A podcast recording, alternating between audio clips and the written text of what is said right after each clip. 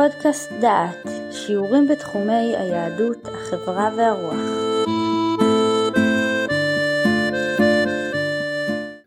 ברוכים הבאים לפודקאסט דעת, לקורס רטוריקה תורת הנאום. אנחנו עכשיו בפגישה התשיעית של הקורס, ונעסוק בו בחלק השני של מלחמת העולם השנייה. מדבר עליכם יהודה אייזנברג, ואני מקווה שתיהנו מן הדברים. במחצית השנייה של מלחמת העולם נכנסה אמריקה למלחמה.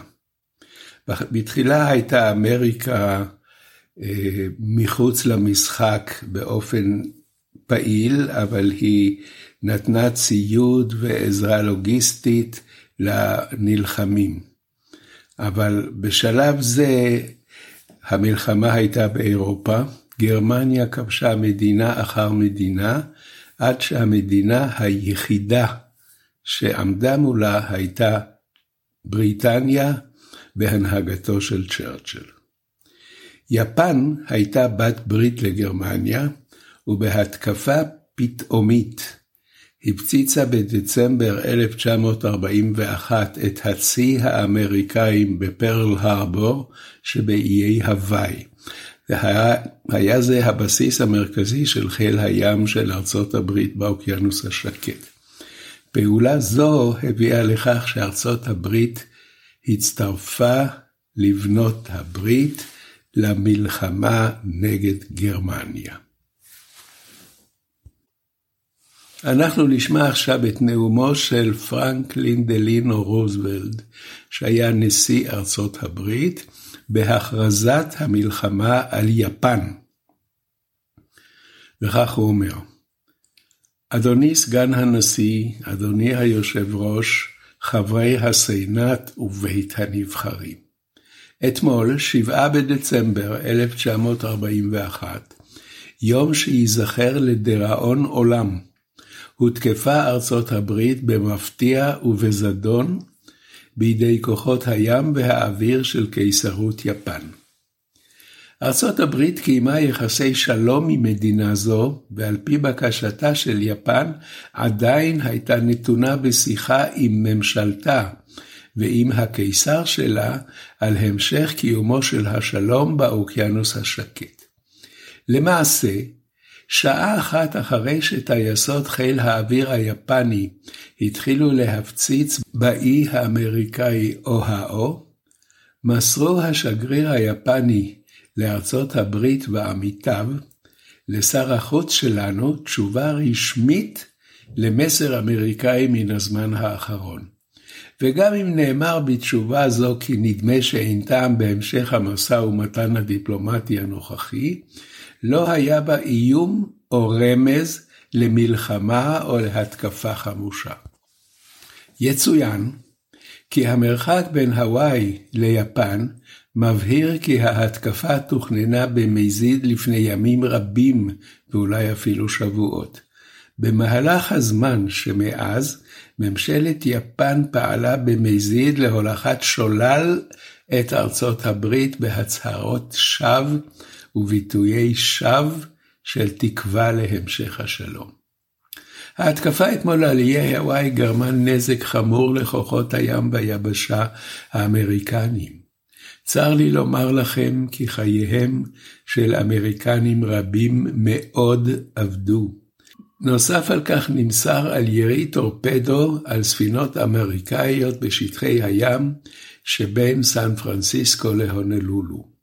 אתמול פתחה ממשלת יפן גם במתקפה נגד מלאיה.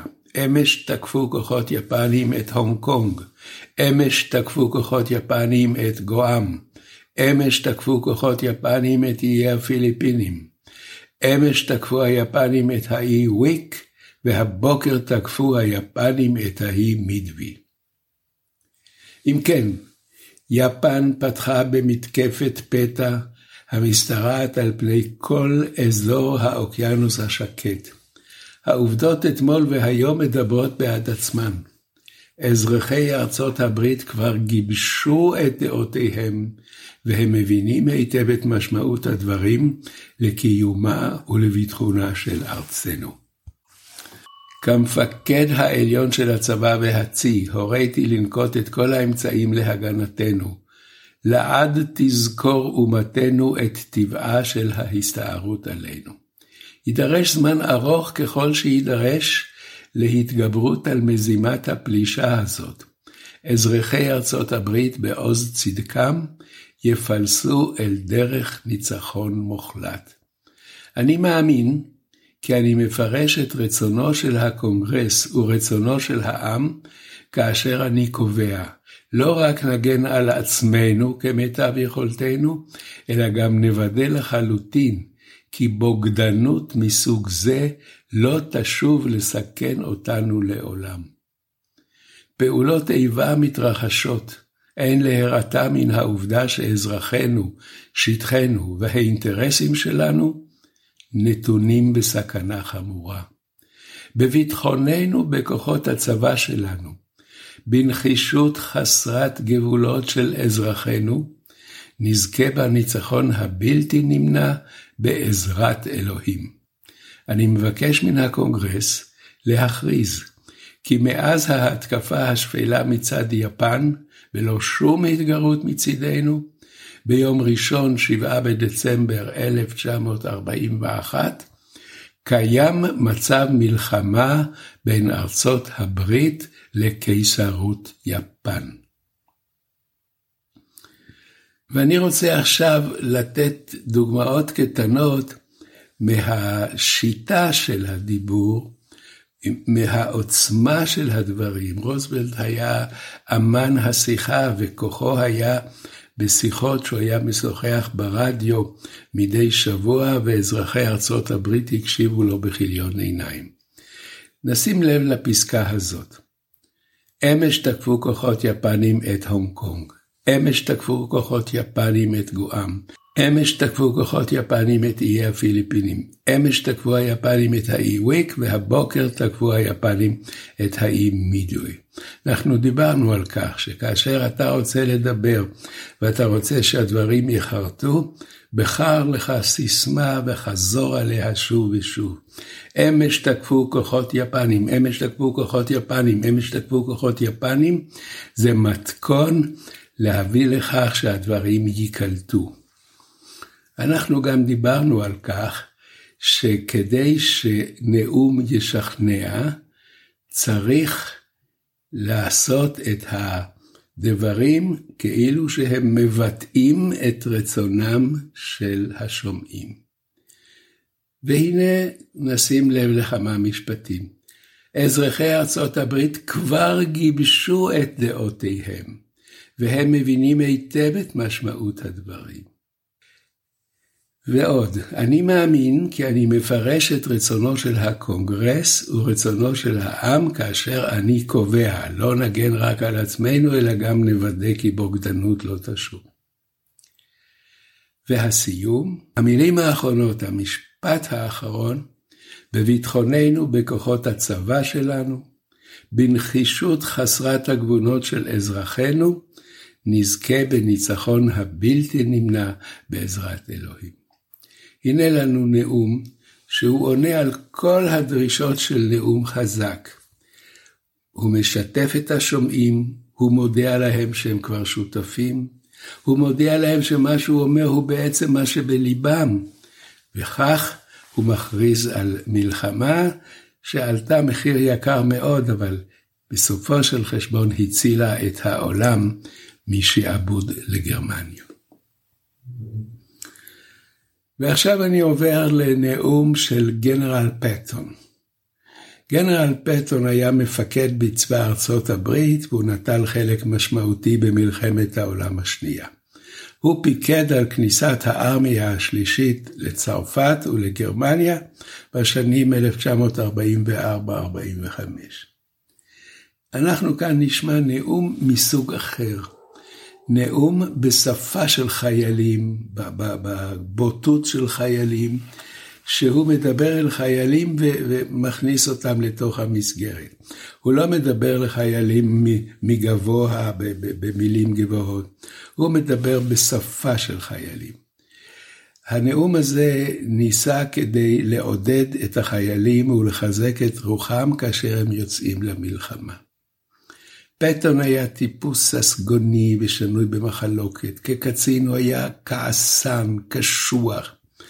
בזכות ההקרבה העצמית שלו והבוטות והעובדה שהוא לא, לא היה בעל מעצורים, הוא זכה לנאמנות חייליו, למרות שהוא הטיל משמעת קפדנית. הוא נפגע בתאונת דרכים במנהיים בגרמניה והוא מת ב-45, זו השנה של סיום מלחמת העולם השנייה. ועכשיו נשמע נאום של גנרל פתון בפני חיילים לפני יציאה לקרב. אתם כאן היום בגלל שלוש סיבות.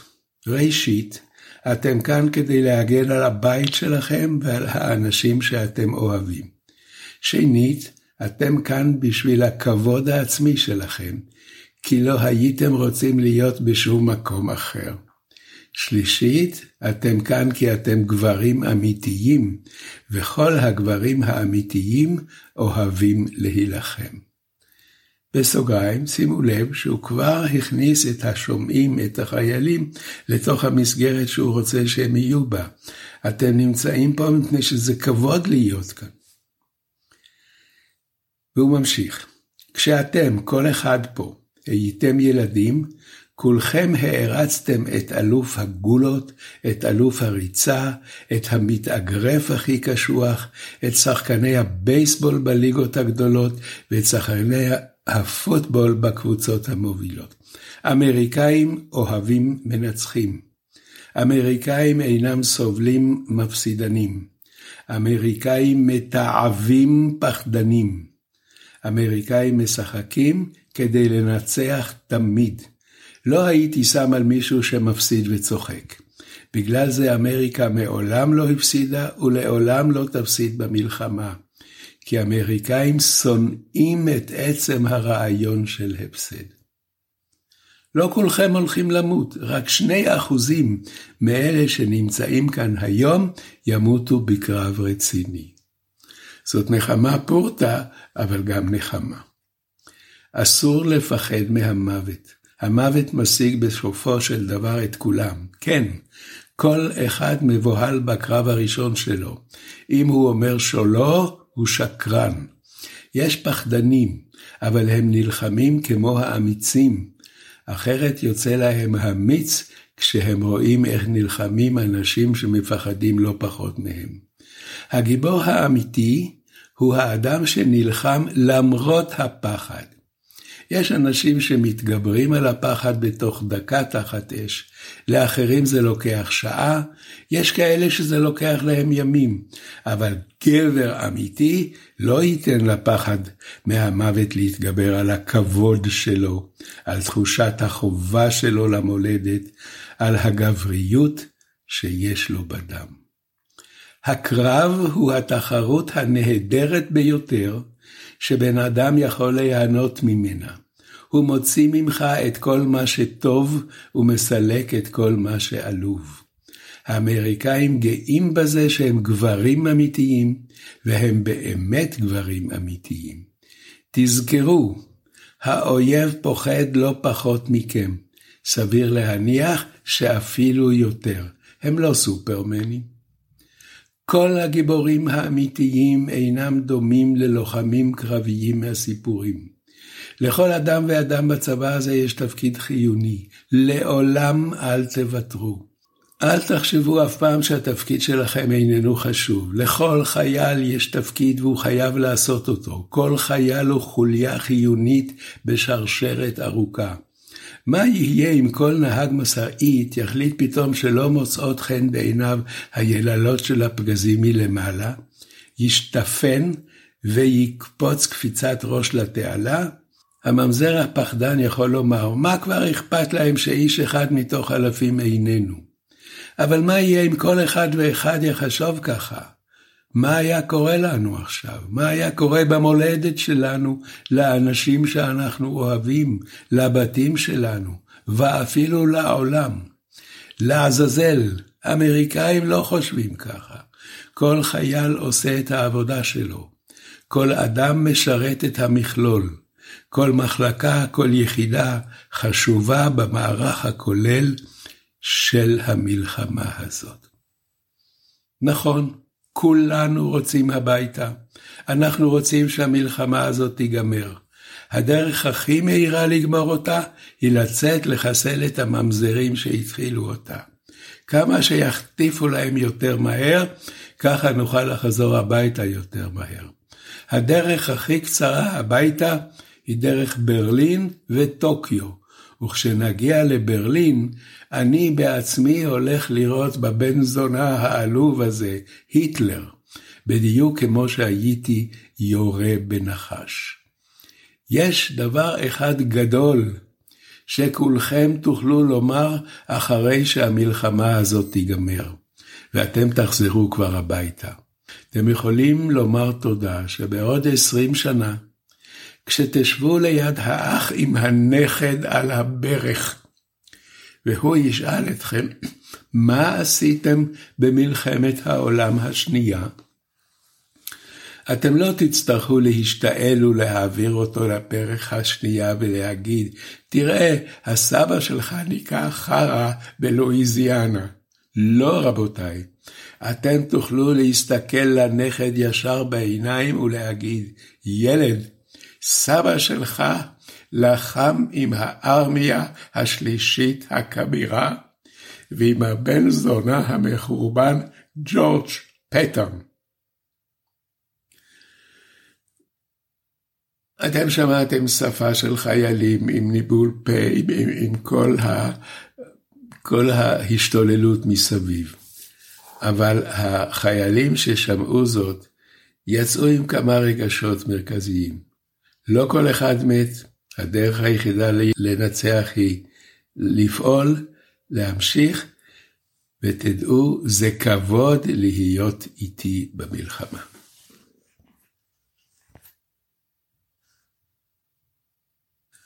אנחנו עוברים עכשיו לנאום השלישי, ואנחנו עוברים גם לצד השני של המלחמה, לנאום הכניעה של קיסר יפן בסוף מלחמת העולם השנייה.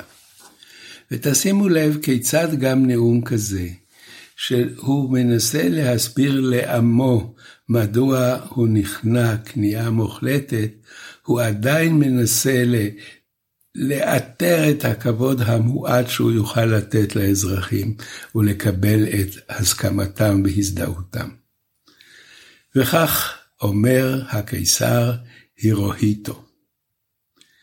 לאזרחינו הטובים והנאמנים, רבות הרהרנו במגמות הכוללות של העולם ובתנאים הממשיים הנוגעים לאימפריה שלנו כיום. וכעת החלטנו לנקוט אמצעי יוצא מגדר הרגיל כדי להביא לפתרון המצב הנוכחי. שימו לב, הוא לא מדבר על כניעה, הוא מדבר על פתרון המצב. הורינו לממשלתנו להודיע לממשלות ארצות הברית, בריטניה הגדולה, סין וברית המועצות, כי האימפריה מקבלת את תנאי הכרזתן המשותפת. החתירה לאושר ולשגשוג משותף של כל האומות, וכן ביטחונם ורווחתם של נתינינו, הם המחייבות כבדת משקל אשר מסרו לידינו אבותינו הקיסרים, ואותם אנו נוצרים אל ליבנו. אכן, הכרזנו מלחמה על אמריקה ועל בריטניה, מתוך רצוננו הכן להבטיח את שלומה של יפן ואת יציבותה של מזרח אסיה. שכן לא עולה על דעתנו להשיג את גבולן של ארצות אחרות, או לבקש להגדיל את שטחנו. שימו לב שהמשפט הזה הוא כמובן שקר. הם אה, לא עלה על דעתם להשיג את גבולם של ארצות אחרות. זה, זה, זה חלומות באספמיה. והוא ממשיך לדבר אל עמו. עד כאן נמשכה המלחמה כמעט ארבע שנים, למרות מיטב מעשיהם של הכל. לחימתם האבירית של כוחות הצבא והצי שלנו, שקדנותם והתמדתם של משרתי המדינה שלנו, והשירות המסור של מאה מיליון בני עמנו. התפתח מצב המלחמה לא בהכרח לטובתה של יפן. ואילו המגמות הכלליות בעולם פנו כולם נגד האינטרסים שלה. יתרה מזאת, האויב השתמש בפצצה חזקה ואכזרית ביותר. פצצה שאת כוחה להזיק לא ניתן למעשה לאמוד, והיא נוטלת חייהם של רבים חפים מפשע. אם נמשיך להילחם, יביא הדבר לקריסה מוחלטת ולמחיקתה של האומה היפנית, ואף יוביל להחרדה גמורה של התרבות האנושית.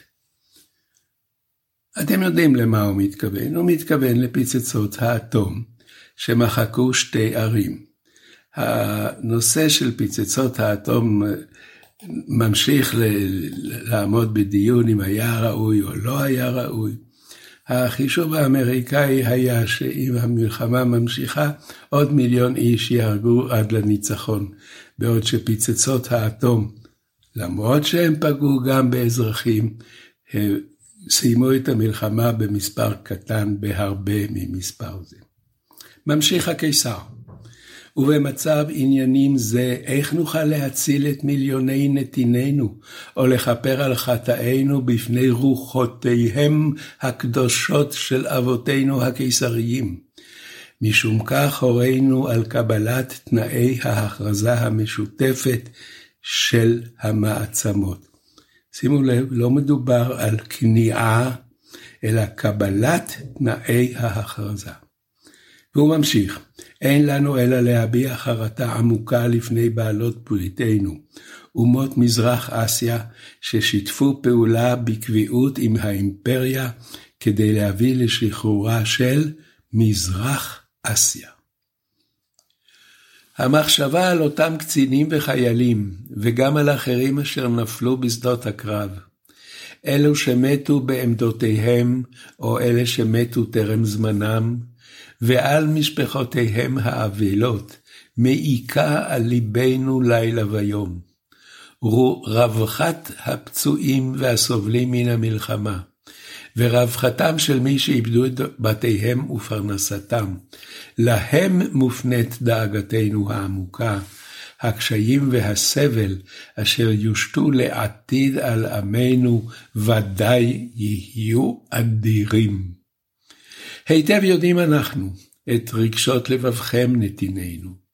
אולם על פי צו הזמן והגורל, גמרנו עומר לפלס דרך אל שלום אמת לדורות הבאים, בסובלנו את הבלתי נסבל, ובשאתנו את שהוא ללא נשוא.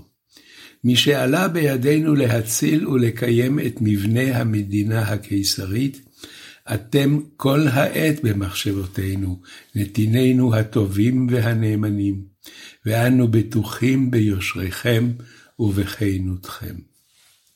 הישמרו יותר מכל מהתפרצויות הרגש העלולות לחולל סיבוכים מיותרים, ומכל סכסוך וריב אחים העלולים להשליט בלבול, ולהסירכם מעל דרך הישר, ולאבד את אמונו של העולם בכם.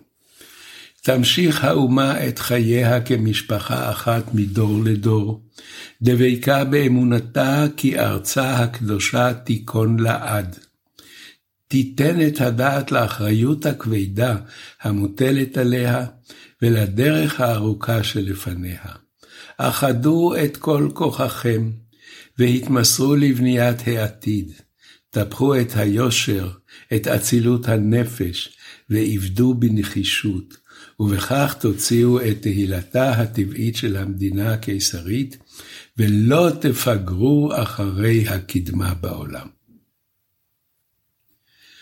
אם נסכם את הנאום הזה, אז נראה את האקרובטיקה המחשבתית שעושה הקיסר, כדי להצדיק את מעשיו ולייפות את העתיד. אני מסכם. יפן החלה במלחמה נגד בנות הברית בלא התראה ובאופן הנוגד את חוקי המלחמה. למרות זאת, מנסה קיסר יפן לייפות את צאת ארצו למלחמה, להסביר מדוע צודק להיכנע לבנות הברית. הם פתחו במלחמה חשובה בשביל שלום וכולי, וגם צודק להיכנע, לקבל את, ה, את ההכרזה. הוא מנסח את דבריו באופן שהוא מבליע את הדברים שקשה לבני עמו לשומעם, ומציג את יפן כמדינה שוחרת שלום, שנקלטה למלחמה בעל כורחה. שמעתם שיעור מאת פרופסור יהודה איזנברג. את הקורס המלא וקורסים נוספים ניתן לשמוע באתר דעת במדור פודקאסט.